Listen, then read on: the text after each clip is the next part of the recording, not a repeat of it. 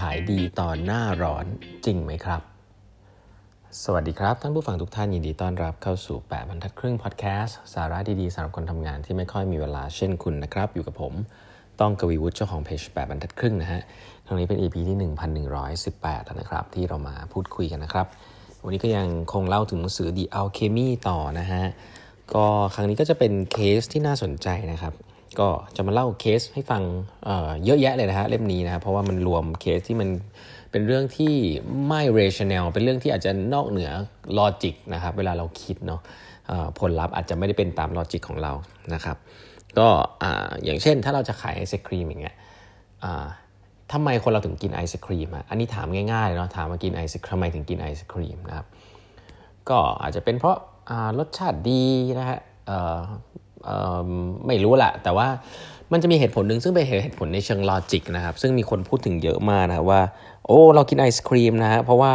เราขายไอศครีมเนี่ยขายดีในหน้าร้อนเพราะว่าอะไรนะครับ เพราะว่าทำให้ทำให้ลดอุณหภูมิลงนะฮะเพราะว่ามันร้อนอากาศมันร้อนกินไอศครีมก็สดชื่นอะไรอย่างนี้นะครับ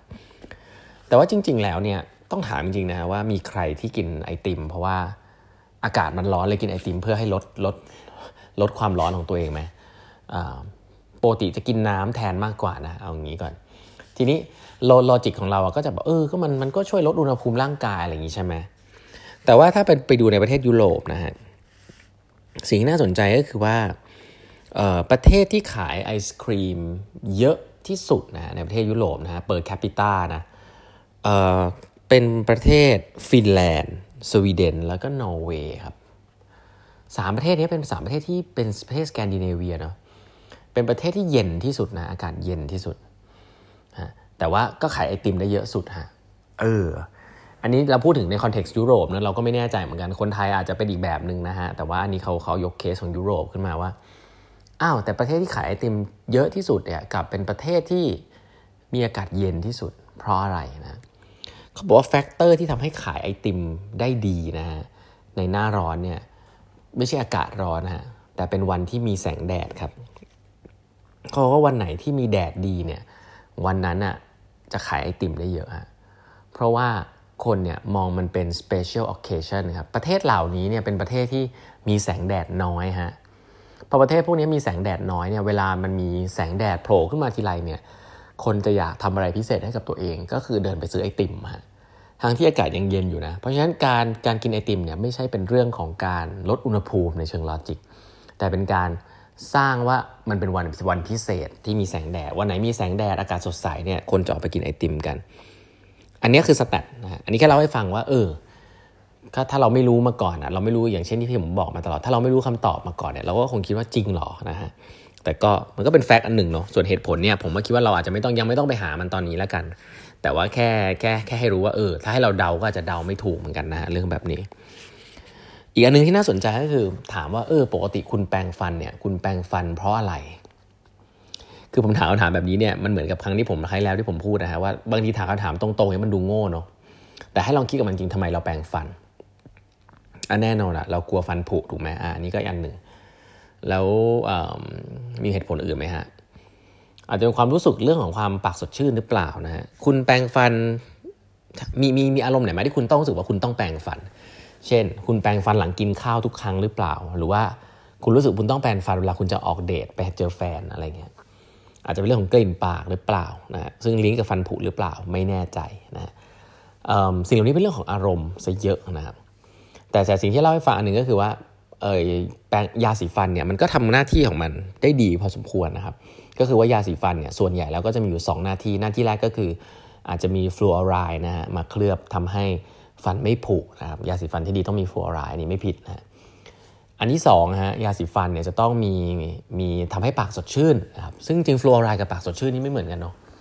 ทำให้ปากสดชื่นเนี่ยเราจะแบบมีกลิ่นมิ้นนะมิ้นยิ่งมิ้นแรงยิ่งเผ็ดเผ็ดเนี่ยยิ่งแบบขายดีนะนั่นคือสายหนึ่งที่ทำยาสีฟันที่เป็นกลิ่นมิ้นถึงขายดีนะเพราะว่ามันทำให้เรารู้สึกว่าปากสดชื่นนะฮะทีนี้สิ่งที่น่าสนใจก็คือว่า เราเคยเห็นไหมฮะว่ายาสีฟันเนี่ยเวลาเราเราบางยี่ห้อเวลาเราเขาเรียกว่าเวลาเราเราบีบยาสีฟันออกมา มันจะออกมาไม่ได้เป็นแบบเป็นก้อนเดียวอะ่ะ มันจะออกมาเหมือนมีลายอะ่ะ มีลายเหมือนเป็นเป็นเส้นเป็น strip อะ่ะ มีสีเขียวสีขาวอะ่ะ อันนี้เนี่ยจริง ๆ ใช้อินโนเวชันมากนะ เป็นอินโนเวชันเลยนะ คือเราเราเราบีบยาสีฟัน แล้วก็ยาสีฟันออกมาเป็น เป็นสีสองสีที่ที่ไม่ปนกันไอตัวในในในฝาหลอดยาสีฟันเนี่ยจะต้องมีความพิเศษมากๆนะครับ เพราะคุณลองนึกภาพว่าไอของที่แบบยาสีฟันที่มันเป็นเหมือนเจลแบบเนี้ยจริงๆ ง่ายสุดคือคุณผสมกันไปไปเลยง่ายกว่า คุณไม่ต้องมาทำให้มันเป็นแถบสีแยกเนาะคุณผสมกันไปเลยก็แบบจะขาวกับเขียวผสมกันก็อาจจะกลายเป็นสีแบบเขียวอ่อนอะไรเงี้ยแต่เชื่อไหมฮะว่าคนกับ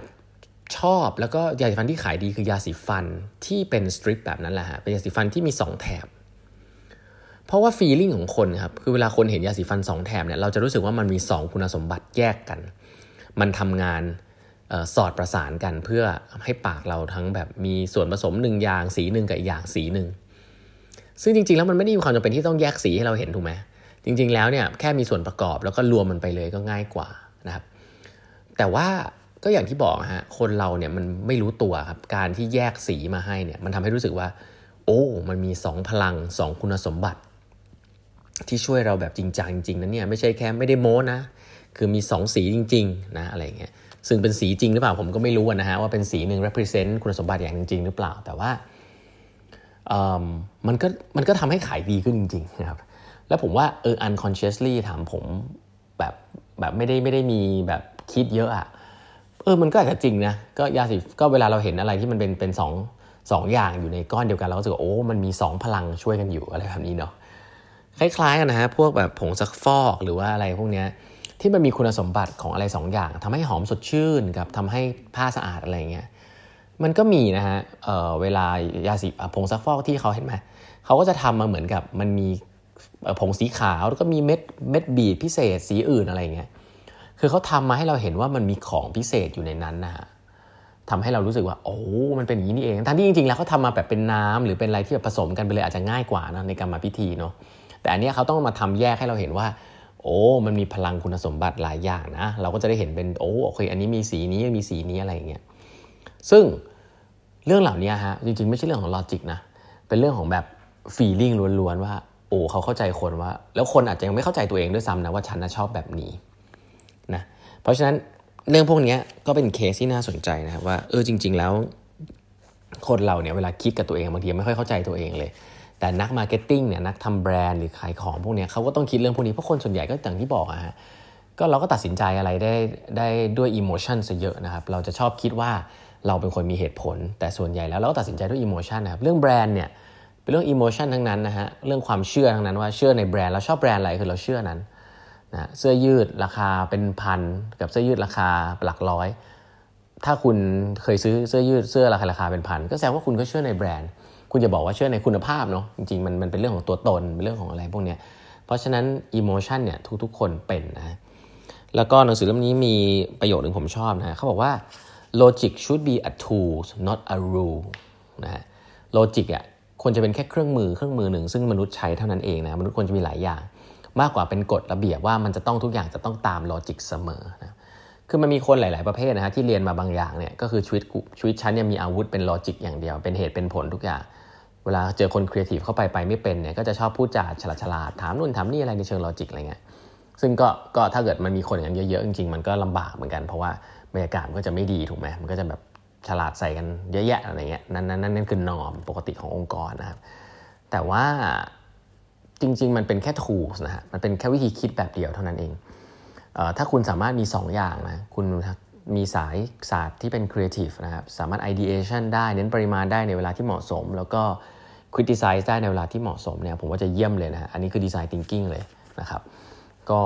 ก็ฝากไว้นะว่ามันไม่ มันไม่ใช่กฎระเบียบนะฮะลอจิกไม่ใช่สิ่งที่ครองโลกนะ มันเป็นเครื่องมือหนึ่งเท่านั้นเองนะครับ วันนี้เวลาหมดแล้วนะฮะ ฝากกด subscribe แบบทัดครึ่ง podcast ด้วยนะครับ แล้วพบกันใหม่วันพรุ่งนี้นะครับ กับแบบทัดครึ่ง podcast ครับ สวัสดีครับ